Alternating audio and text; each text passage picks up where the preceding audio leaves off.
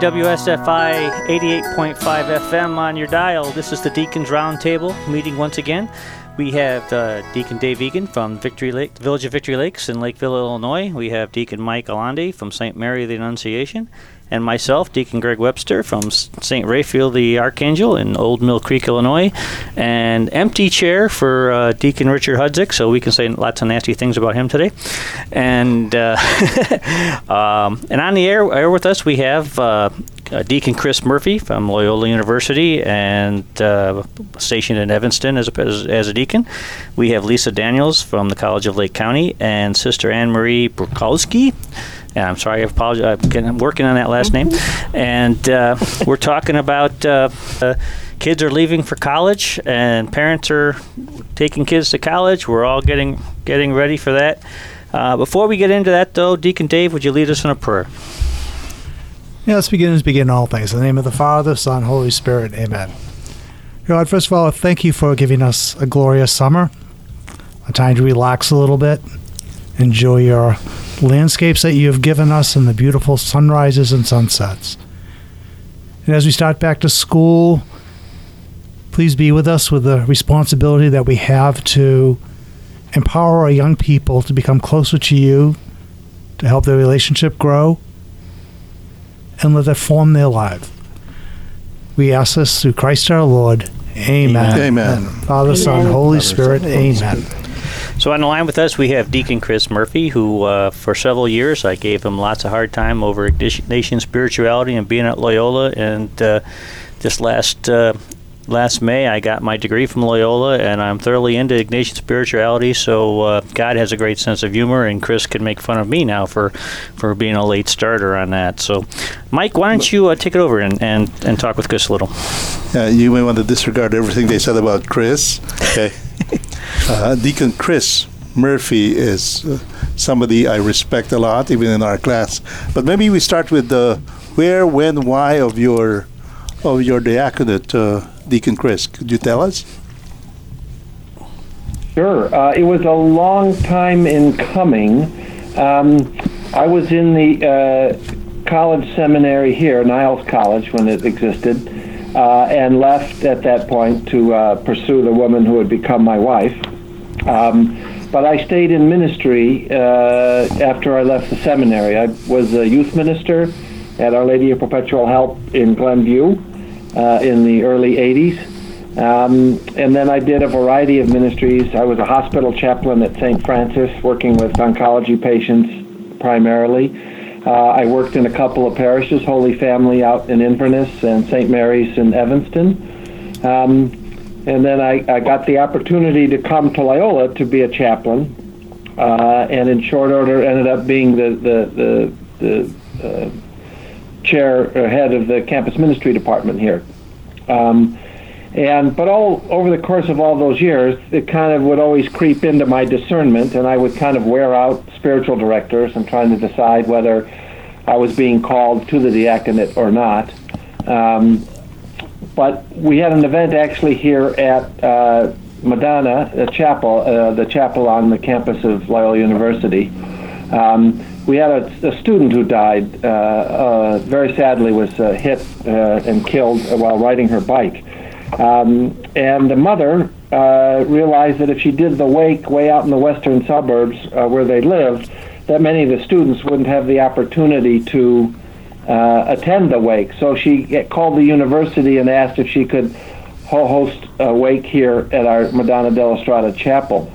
Um, and uh, it just so happened at that time, many of the Jesuits who would have been on campus and might have kind of led the wake service, uh, they had gone out of town for another Jesuit to be installed as a president.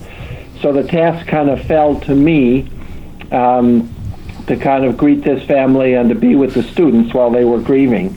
Um, and uh, so me and a couple of members of the campus ministry staff hosted that. And then after the service was over, we went out uh, to dinner uh, with this colleague of mine who was a woman, and she looked at me and she said, "You know, you're very good at this.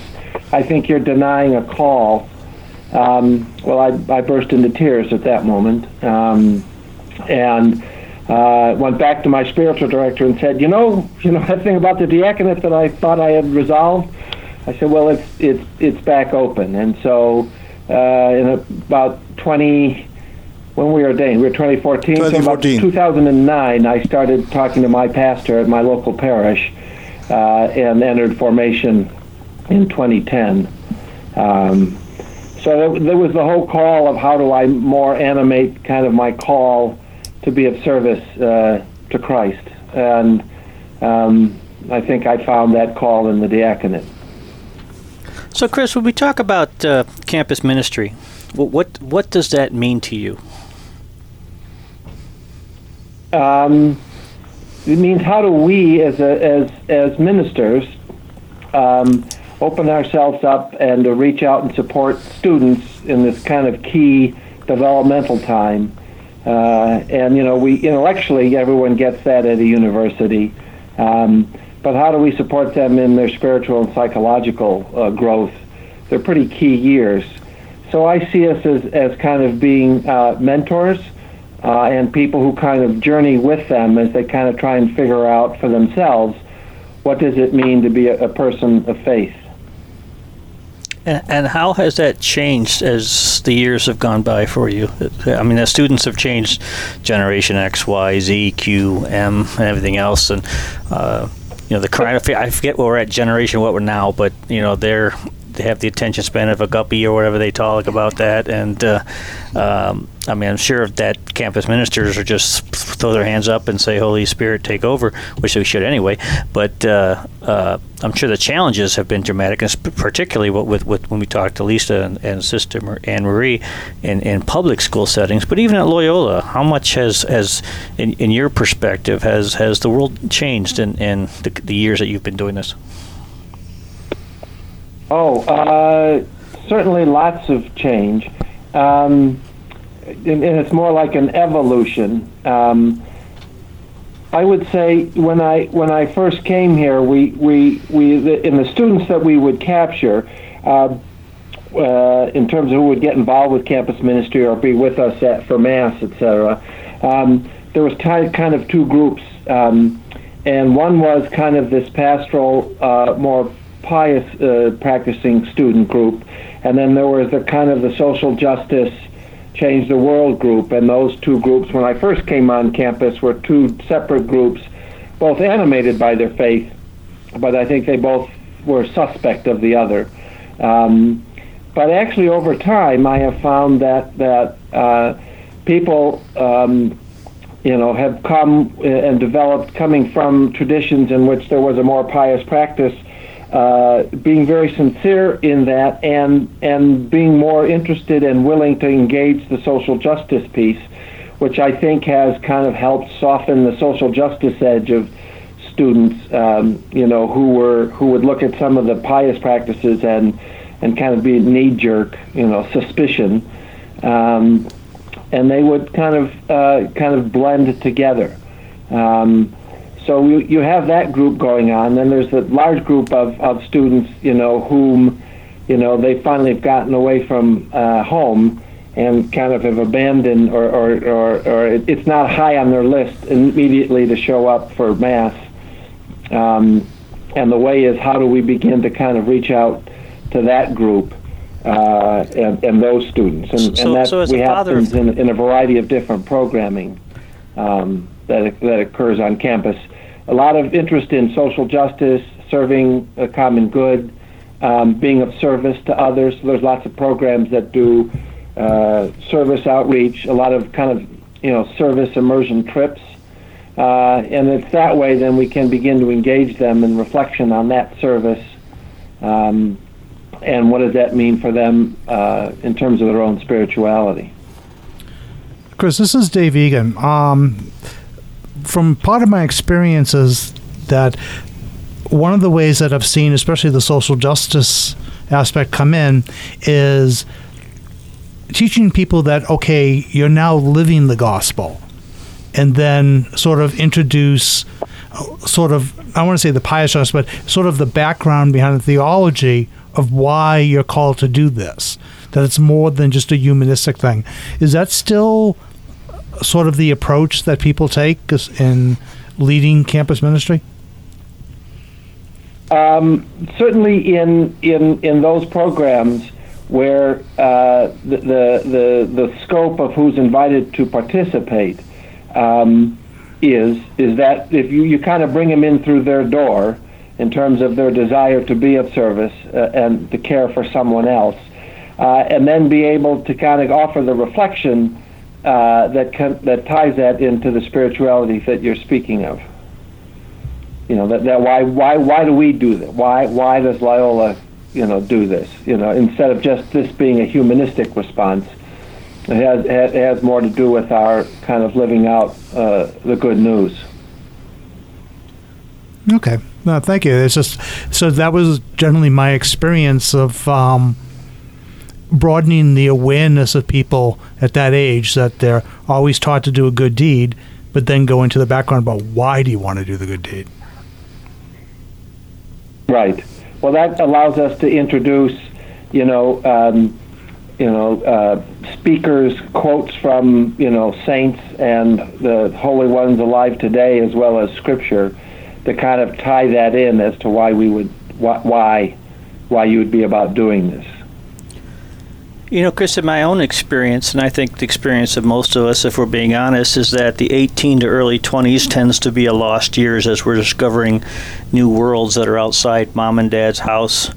And for a lot of times, that's when people, as you kind of alluded to, get challenged by their faith, don't follow their faith, have gone, you know, sleeping on Sunday because mom's not waking them up. How do parent, as a parent, how, how do I do, how do I deal with that?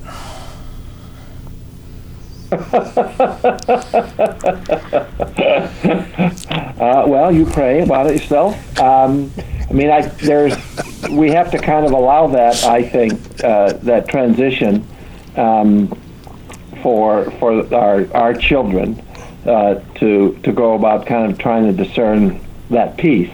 Um, one of the things that I uh, encourage parents when they ask me that on campus or they're concerned is. Um, the question is uh, inviting them to say, well, are there ways on campus that you can be involved, or you really liked doing, you know, X soup kitchen when you were in high school, or you really enjoyed your your service, volunteer service X. You know, are there ways that you can get involved um, in those kind of projects? Um, and so, kind of appealing to their desire, uh, and then then then that would that would help them them the student kind of possibly come across something that might have a spirituality faith basis to it. I think that's a great answer, and I think we also have to recognize that we made it through. Why wouldn't our children? So that uh, we have to believe that God's big enough to do to take care of these things. Go ahead, Mike. One one great advice that I remember my wife told my daughter, and she went to Loyola was, she told her, leave the seminarians alone. Okay. Just leave them alone. Do something else. Okay. Yeah. Well, there's one of the I think the one of the really good things about uh, uh, Chris was saying is that um, people sort of finding their own way. And one of the things that I've found is that if someone starts questioning their faith at that age, as they're learning and they're questioning everything in the world, when they come back and take a second look at the church, it usually they become much stronger in their faith because they're approaching it like an adult at that point versus you know how they would drill for the first 12 13 years of their life. And they're just much stronger in their beliefs and understanding of what they're called to do. And so i mean i think that's actually a you know a, that someone is questioning i think is actually a very good thing I do too, and I, and I also I'm a big fan of Newman centers, and I think the parishes, St. Raphael, St. Mary of the Annunciation, all the established parishes need to take a hard look at why are Newman centers so successful in in in a faith of people at that age where the home parish might not be because we need to meet them where they are, which is what a Newman Center is doing, and, and what can we do to reach out more effectively with that. And I think that's where the Newman Center, I know in my children's life, the Newman Centers were, were very instrumental in, in keeping that, that flame alive. Well, in the in the, the Newman centers, though, uh, some are parish based, but many of them are separate entities right on campus or near campus. Right. Um, and and and they provide a whole focus of uh, programming and community building that's geared to that age group. And, So and I think sometimes it's hard for us to find a quorum of of uh, you know college age students, you know, who want to come and, and, and hang out at, at quote our traditional family based parishes. Well, True, but but if you look at the effectiveness of the Newman Center for just the reason that you're saying, why aren't we doing that with high school age students? Why aren't we doing that? And, and there are parishes that do have some wonderful programs, particularly particularly in this area. But but as a rule, I, I think we need to quit saying, you know, you got to do it this way and and look to where. We, we need to speak to the language that they that they want to listen to, instead of just saying go learn your Latin. Right. one one often said, uh, you know, you have to have a preferential option for the young adult. So if if you got to keep inviting them in, Well, you know, it's music is so, you know, certainly the mass is, is, is focused on the Eucharist and, and it's Jesus being present. You know, no one's going to argue that, and that is the central point.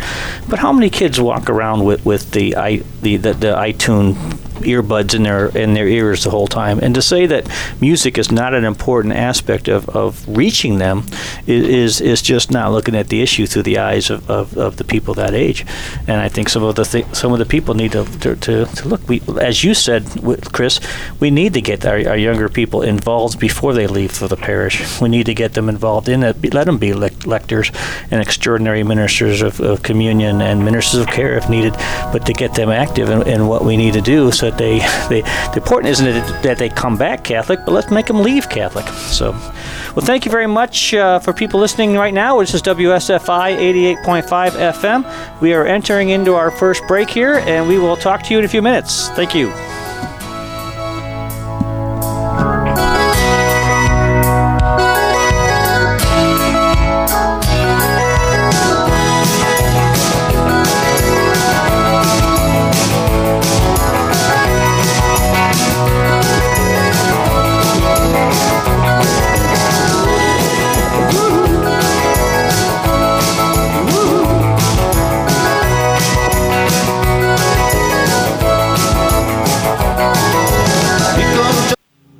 This is Wes Riccio from the Holy Family Catholic Bookstore. If you have a child, grandchild, or godchild being baptized, receiving their first Holy Communion, or being confirmed, remember that Holy Family has the area's largest selection of gifts, accessories, and supplies to make their special day more memorable. For baptism, we have cradle medals, baby Bibles, wall crosses, and nightlights. We have beautiful baptismal gowns and accessories, as well as invitations and cards. If you have a First Holy Communion in your family, we have a wide variety of Mass books and gift sets, rosaries and medals. We have exquisite veils for the girls and ties for the boys, along with all of the necessary party supplies. Our suggestions for new confirmants include personal sized Bibles, prayer books, and other spiritual readings that can follow them through their lifetime. And don't forget the godparents and sponsors. We have gifts and cards for them as well. The Holy Family Catholic Bookstore is at 9249 Old Green Bay Road, Pleasant Prairie, Wisconsin. More information is available on Facebook. Hello, I'm Bill Wennington from the Church of St. Mary's and the Chicago Bulls. I, I believe Catholic radio is important for all of us out there listening to help us through days when maybe our faith is being challenged by many different obstacles that are put in our way. And it's a chance to reflect and just think and hear stories from other people that maybe are going through the exact same issues that we are going through and how they have struggled and how they are getting through their problems today. WSFI 88.5 FM Catholic Radio is committed to bringing quality Catholic programs to our local community. We only can do that with your financial support. Take a moment now to donate online at WSFIRadio.org or mail your tax deductible donation to WSFI 88.5 FM Catholic Radio, P.O. Box 885, Libertyville, Illinois 60048. That's WSFI 88.5 FM Catholic Radio, P.O. Box 885, Libertyville, Illinois 60048. Donations of any amount are greatly appreciated. And we're back. Thank you for listening to WSFI 88.5 FM on your radio dial. We have Deacon Mike Egan and Deacon Mike Alandi with us. Also, Deacon Chris Murphy and Lisa Daniels and Sister Marie. Lisa, we have uh, an interesting segue here because at Loyola you expect a lot of Catholic type of uh, programs and things that are going on. And uh, my pastor, Father Mike McGovern, told me some things that he was doing over at the College of Lake County. And uh, hey, there's some Catholic activities going on over there, which we think is great. And you're right in the middle of our listening audience here. So, can you tell us a little bit about what's going on over at, College of Lake County? Right. First, I'll tell you a little bit of our history. We had a campus minister at College of Lake County up until about 2001, and there really wasn't a Catholic presence after that time until about 2007. And then I was asked if I was willing to be a staff advisor for a Catholic club. And I said, sure, I'd like to, you know, have the opportunity to bring that opportunity back to the students. And so we started in about 2007 and then we've been very fortunate to have some of the sisters with us from the Verbum Dei ministry. And Sister Anne Marie and I have been working together for quite a few years, and we're trying to bring the opportunity as a club for any students who are interested in really pursuing their Catholic faith to be involved while they're attending the public school, College of Lake County. So that's kind of how we came into being, and our numbers have been fairly small, but we've had some very dedicated students who've actually been with us for about two years, and then they've transferred on to other universities, and they've still been involved in, in their faith as they've gone forward. So we're really glad to have this opportunity to have it on campus at the college, along with about 40 other clubs that we have. So, so as a faculty advisor, what uh, what what is your faculty appointment or your, your position at Lake County, at the college? Okay, I'm actually called a staff advisor, so I am a teacher by trade. I have a couple of master's degrees in education, and I'm actually involved with our judicial services area, which provides training for the 19th Judicial Circuit Court of Lake County. So, being the staff advisor for the Catholic Club really is a volunteer opportunity for me to give back to any of the students who attend the college. So it's not really related to my normal day to day job. But it's set up that way so that either faculty members or staff members can uh, be advisors. And then Sister Anne Marie is considered our pastoral counselor. And so we do try to have things like have Mass on campus for Ash Wednesday or All Saints Day, giving the opportunity for both students and staff to attend right on campus without having to leave the building. And and where are you located in the college? I mean, if, where would the mass be in the college and things like that? Um, we usually have it in our auditorium in our Grayslake campus. We have a large auditorium that seats about 250, 300 people. We have a large conference room across from that. So we usually try to have it in one of those rooms or upstairs in our newer multi-purpose room. And then we do some advertising. The students hang up some signs and, you know, they kind of advertise. I send an email out so that the staff and students are aware that that opportunity is happening right on campus. And we have kind of our um, core group that seems to come every time, and then we have some people that come as their schedules allow. So we've reached out to various uh, priests in the area to come in on those days, and that's how we've kind of met different uh, people. We used to have um, Deacon Bob Gagnon with us before he had passed away. He was with St. Peter's, and he also happened to work in my department for me in the college. So he really kind of tried to let other people know that we existed, and we really appreciate that. Trying to reach out to any of the schools, including Carmel, any of the public schools, to say, when you come to college, come to CLC and look up the Catholic Club. So we try to grow our numbers in that way. So, Lisa, this is uh, Dave Egan. What type of other activities um, does the club do besides, you know, setting up the masses for, you know, certain holy days, etc.? But one of the things that we encourage all students to do in all clubs is to do a certain amount of community service hours. So one thing that Sister Anne Marie and I found that the students have really enjoyed is going to feed my starving children in Ah, Libertyville and packing meals. So we've done that. We recently tried um, going to the Sparrow's Nest, which is a um, resale shop benefiting Centers for Domestic Violence. And so we went in there and we priced, you know, some items, did a volunteer opportunity there. And so we try to, um, you know, get the students to come up with ideas, things that they want to do in terms of, you know, maybe I think one year we did collecting diapers for one of the um, social service agencies. And then we also try to do some fun activities. We've tried to pair those up with um, going maybe for meditation at St. Mary's of the Lake Seminary. And then after we do that, then we go out and take them bowling and over to Bill's for pizza. So we try to combine some spiritual activities with some social activities as well, kind of rounding out those experiences. Does the club have like uh, group get togethers where they just you know talk about sort of issues in the world and some of their struggles and right the club does have um, regular meetings. They meet uh, we try to meet once a week and sister anne marie does a great job of leading them in prayer and talking about current issues. You know sometimes they want to know things like how is the pope selected and so she's done something on that one time we had a, a priest come in and talk about how to handle stress and that was a really popular event. We kind of did a lunch and learn. And so we do have regular meetings, and then also um, Sister Anne Marie does meet one on one with any students who want, you know, some more spiritual guidance, and they can set up an appointment with her to do that. And when do those meetings take take place? You said they're at once a week. Is it during the they're day about or once the a week, or when are and they? they're during the day. They're during the day, and what we usually do is we see, based on the students who are interested in each semester, what their classroom schedules look like, and then try to work around that. And um, you know, so that the majority of the students who are interested could come in during that time. So each semester, we kind of publicize what date and what time and what room number we get. Is uh, the college uh, heavily day daytime attended? Is it an evening?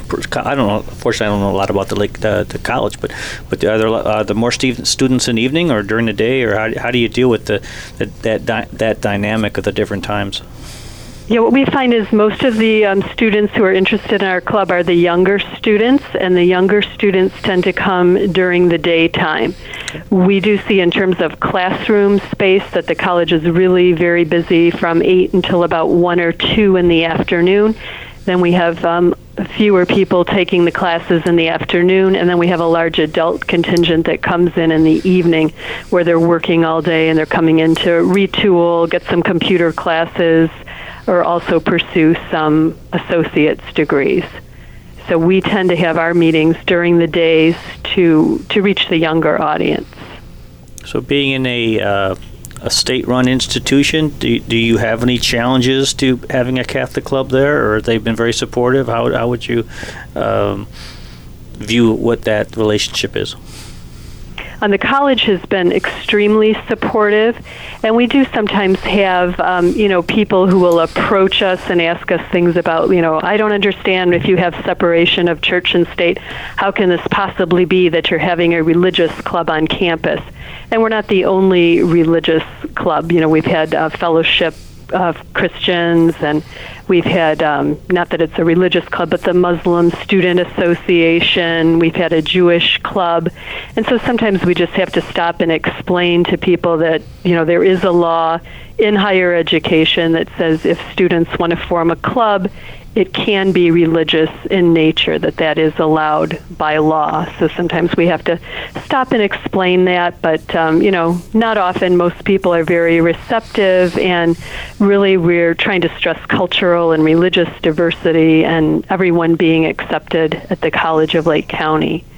And so, um, you know, a lot of work is done on that, that everybody is included, regardless of their beliefs or their interests we try to make it a warm and welcoming environment for all. So, so Lisa, if I can follow up when we were talking with Chris about uh, the, Newman centers and, and, and, and the differences between the base parish and stuff, what are some of the things we should be doing in our parishes or doing as parents that would help you at, with your activities as uh, in the Catholic Club at Lake County? Well, I recall uh, my own experience back in the late 70s and early 80s. I'm dating myself, but I went to the University of Illinois in Champaign Urbana, and so St. John's Catholic Church was right next door to the Newman Center. And it was just amazing to me how many students attended Mass. You know, 5 o'clock on Saturday, everybody would dress up and come in. And I think a lot of it at that time was very contemporary. The music that you mentioned, you know, it really drew the students in. And they also had um, different classes that they offered that were, you know, family life and different topics like that that were somewhat religious in nature, but they were accepted at the school. And so um, I was involved in, in that particular regard. And now, of course, at the community college, I think our biggest problem is even letting people know that we exist and so, again, any kind of outreach that any parishes could do to say, you know, we'd like to let you know if you do attend the College of Lake County, Catholic Club is available. And, you know, as far as being a parent myself, I, I always believe, too, yeah, not forcing it on students, but letting them know the opportunities are there if they're interested and kind of let them come to it on their own terms. We also have student activities fairs at the beginning of the semester. We'll be having one of those coming up, I think, in just a few days, where we kind of table and we have people come up and talk to us and kind of sign a list if they're interested in being part of the club.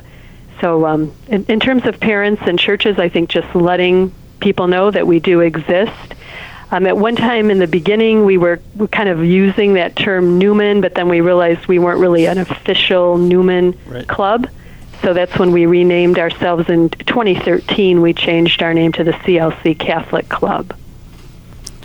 We certainly should do, should help you get into the area bulletins. That's for sure, and and I'm sure WSFI can help spread the word a little bit as well to what's going on. Um, Deacon Chris, from your perspective of, of Loyola, what, what's coming to your mind with, with the activities here at a junior college?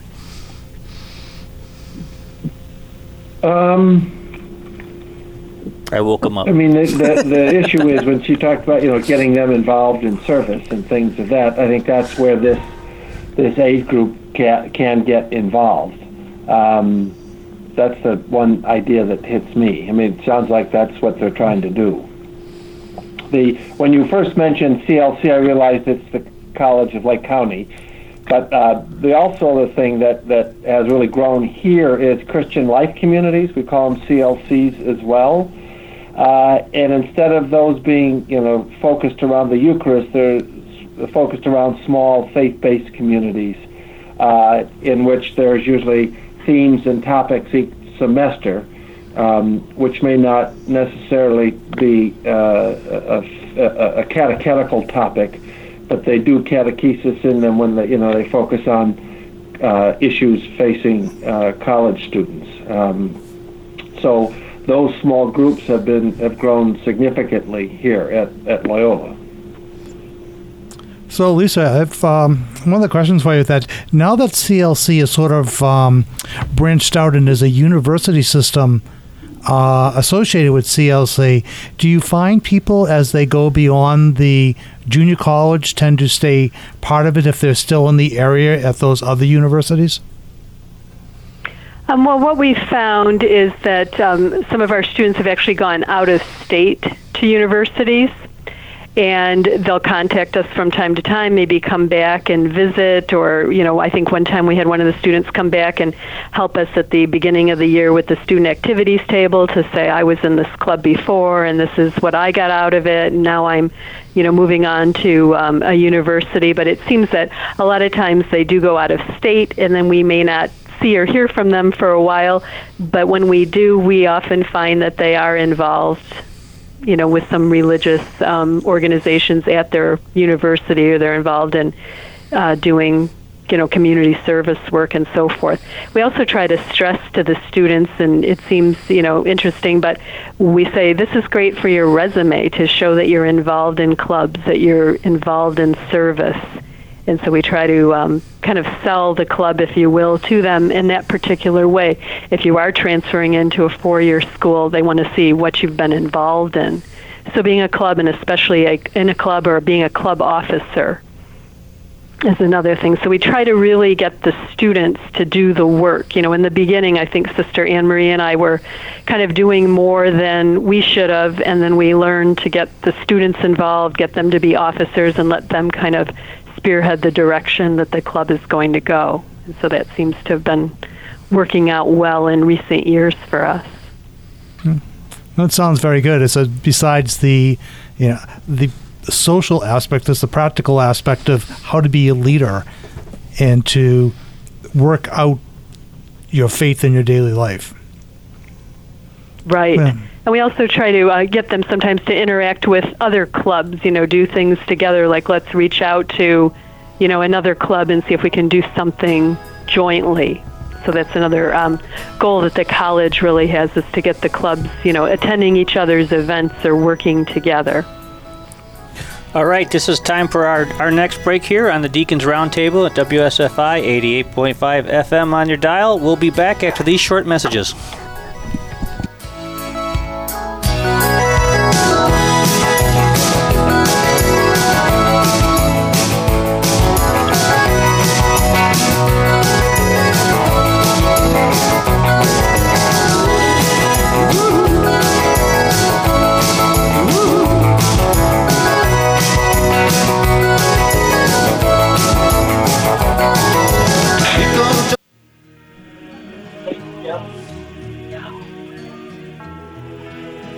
Hello, I am Mark Schroth from the Salzmann Library at the St. Francis de Sales Seminary. The Salzmann Library is the seminary library, but is also the library for the Archdiocese of Milwaukee, so everybody is welcome.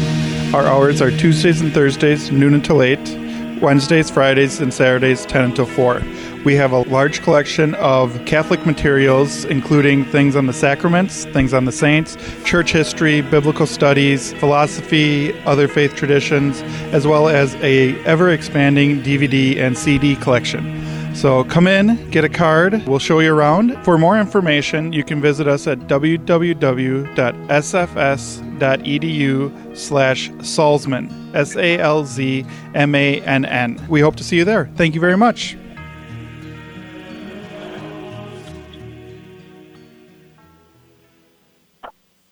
Want an example of a false sense of security? How about relying on the life insurance you get through work to pay for all of your final expenses? Do you have plans to retire someday? Or do you plan on working for that company for the rest of your life? The fact is, you may lose your life insurance when you leave a company. I'm Matt Tomlinson from Catholic Financial Life, and I invite you to share your hopes and dreams with me. To discuss your options for protecting your family, call me at 847 548 MATT. That's 847 548 6288. Products and services not available in all states.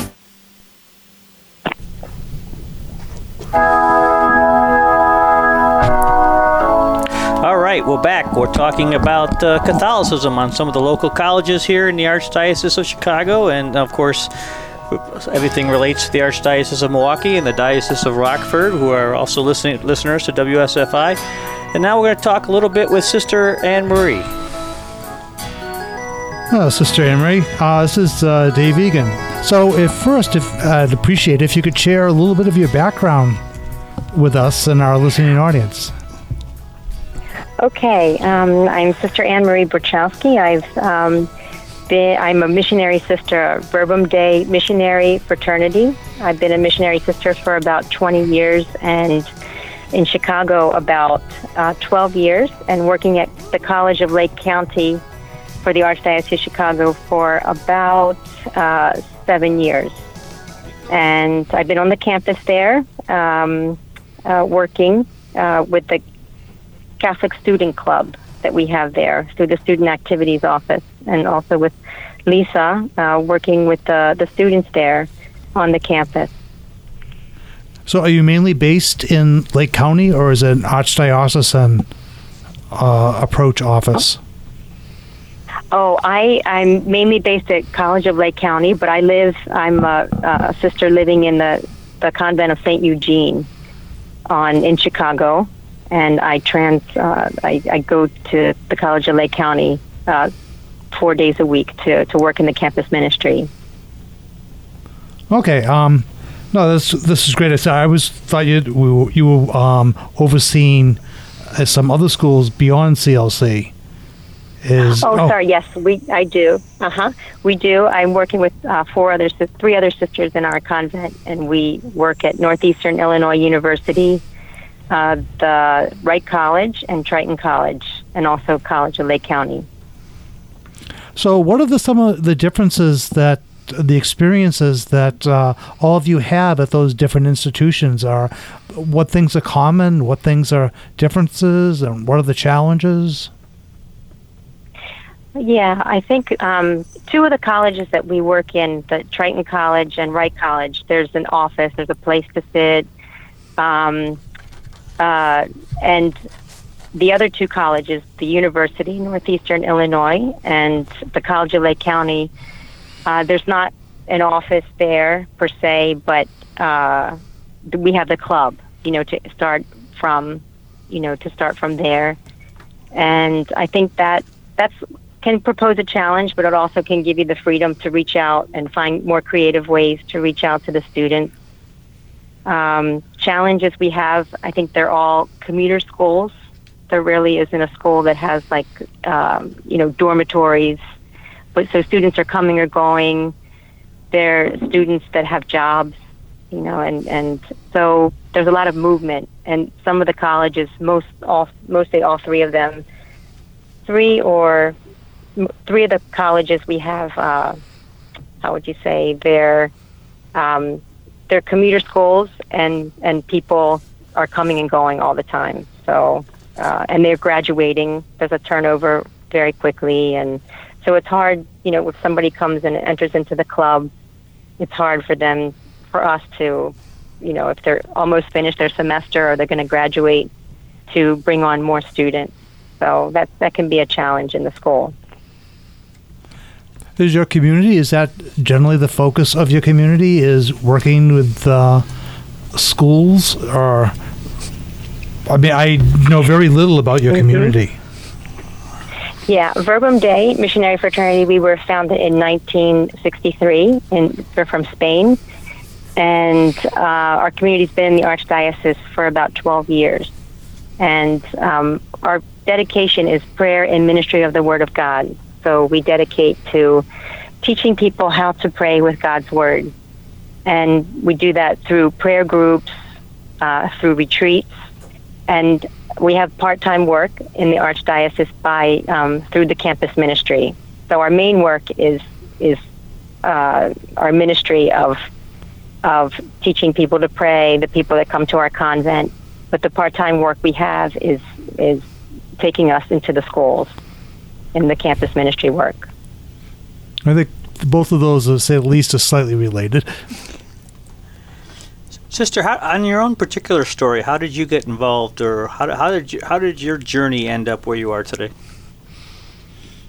Okay, I think I can say my journey ended up where it is now, working in campus ministry, because I think my call came from a campus ministry. I was studying before being a sister um, in a university in Ireland. I was studying there because I wanted to be a veterinarian. I was accepted into the program. And there on my campus were a group of people like myself uh, from my community that were there uh, inviting people to pray with the Word of God and how and to deepen in their, their life of prayer. And that being on the campus, I when I was so worried, stressed out, you know, with my exams and being in a new country, away from my family, and like just for the first time being away like so many other students, being away, you know, having a lot of freedom, but grateful that I found uh, people, you know, someone I and I know behind that was the good Lord desiring that I come close to Him. So uh, that was a, a beautiful gift for me, and I do find myself uh, as a missionary quite called to being with students. Maybe because I feel that you know that's where I came from. You know that's where my call, because I did through that, that my own community through uh, being on a retreat, through people teaching me how to listen to God through the Word, taught me how to listen to a voice deeper than just any voice, not just my feelings or my emotions, but a voice that would guide me in the right direction in a in a place that I, I really was could have been very insecure. And that can happen to a lot of people, a lot of students, especially at that uh, time in life when people are away from their families, starting a lot more freedom, you know, being in your in, in college than going from high school. Little by little, you get a little bit more freedom, but college is a big jump, and then you're exposed to so many things, to um, different ideas from different people, from your teachers, especially in the place where we work in a a, a non-Catholic college. You're there, and and you hear a lot of students talk about different ideas that they're hearing about, and I find that sometimes when they they meet you or you're talking, that they feel a breath of fresh air. Um, that they can speak and be their own person deep down, you know, and express their ideas or their concerns or worries about what they hear. Sister, uh, what about the, the you know the kids of two, 2018? Are they any different Mm-hmm. in terms of you know you're you're and I, I identify very closely with the ministry of prayer. How how do the 2018 kids react to prayer? How they do it differently, then? Myself, mhm. Yeah. hmm Um, one of my thoughts on prayer, I, I think uh, being a prayerful person is a very important thing. Very important because uh, that prayerful life comes out to another. And I think everybody seeking the prayerful life, even if they don't realize it. They're seeking a, a prayer, a connection with God. Um, but I think in this day and age, especially with a lot of social media, there's a lot of distraction, and maybe they don't feel like that's something of, of an answer to their life or uh, to a more full life. Um, and for me, I find that um, being prayerful and also more of a one-on-one approach with students, um, leading them from I, I started in the past two semesters something called a journey of prayer, and it more is it runs one semester. So weekly, a person can meet and talk about you know the deeper call inside of of a person of a person, especially as a student, um, being on campus. Um, you know, who is God? Who am I? These questions of identity, like where am I going? Am I on a journey? What is faith? Is it important? um, where am I going on this journey? Because, uh, and I found that in these two semesters, the people that did come to it, it really helped them in a, in a way. So I think the prayer, like you're asking a person of 2018 being a, a their response to prayer is a little bit more. I'm not sure if they really feel like they need it, but I know in my own self, as a person of prayer, I know that that's where God's calling every person, and, and it and it helps them.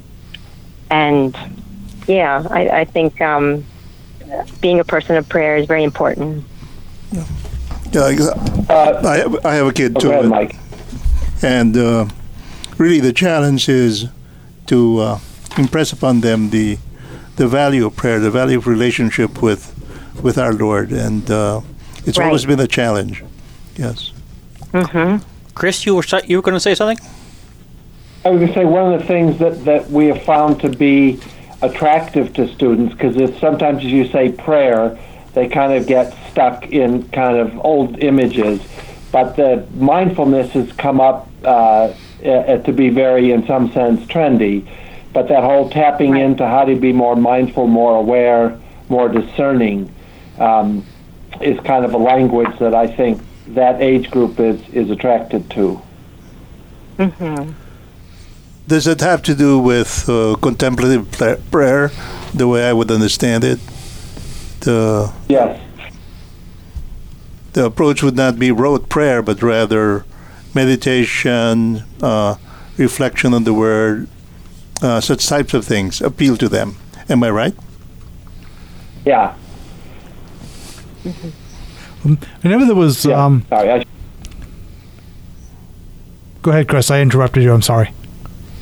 I'm not, no, go ahead, Dave. All right. Well, I remember that one of the things that um, was sort of popular from a song from a few years ago that caused a lot of people to think was from Joan Osborne, I believe, was like one of us. And that God was a stranger on the bus, just a slob like one of us. And I remember the watching kids' eyes opened up when you actually, you know, did you actually read and hear the words? And what do you call it to do? And that's prayer. And that was, I remember they were shocked that I would say that song was prayer. Uh, but it was just sort of like meeting them where they're at, of that contemplative thing of like living your life continually. It doesn't have to be the rote prayers. It's speaking from your heart as to you know what's going on, and what are you called to do. So that's that's a great concept. I mean, I think that's a great learning concept that they're ready for at that age, that they may not have been Yeah. earlier. Well, we're coming up on the end of our hour. I'd like to thank Deacon uh, Chris Murphy and for uh, being with us and all the, the work he's doing at Loyola. I'd like to thank Lisa and Sister Marie for the work that they're doing, uh, not only at CLC but all the our Archdiocese of Chicago and campus ministries. It's uh, so wonderful to hear that God is alive on ca- college campuses. We don't hear that so much anymore, and uh, God bless you for the work that you're doing, and and we, we certainly support you and, and love to hear that you're, you're the work that you're doing. Deacon Mike, would you like to take us a prayer out of this? In the name of the Father, and the Son, and of the Holy Spirit, amen. Thank you, Lord, for uh, this gathering here. And we ask you, we ask the Holy Spirit to be upon uh, Deacon uh, Chris, uh, Sister Anne Marie, and Lisa and their apostolate. And uh, we ask that their words reach the hearts of our students so that they will live it, especially through social justice ministries. All this we pray through Christ our Lord. Amen. Amen. Amen. Thanks, guys. Thank you. Thank you very much. All right. Peace. Thank you.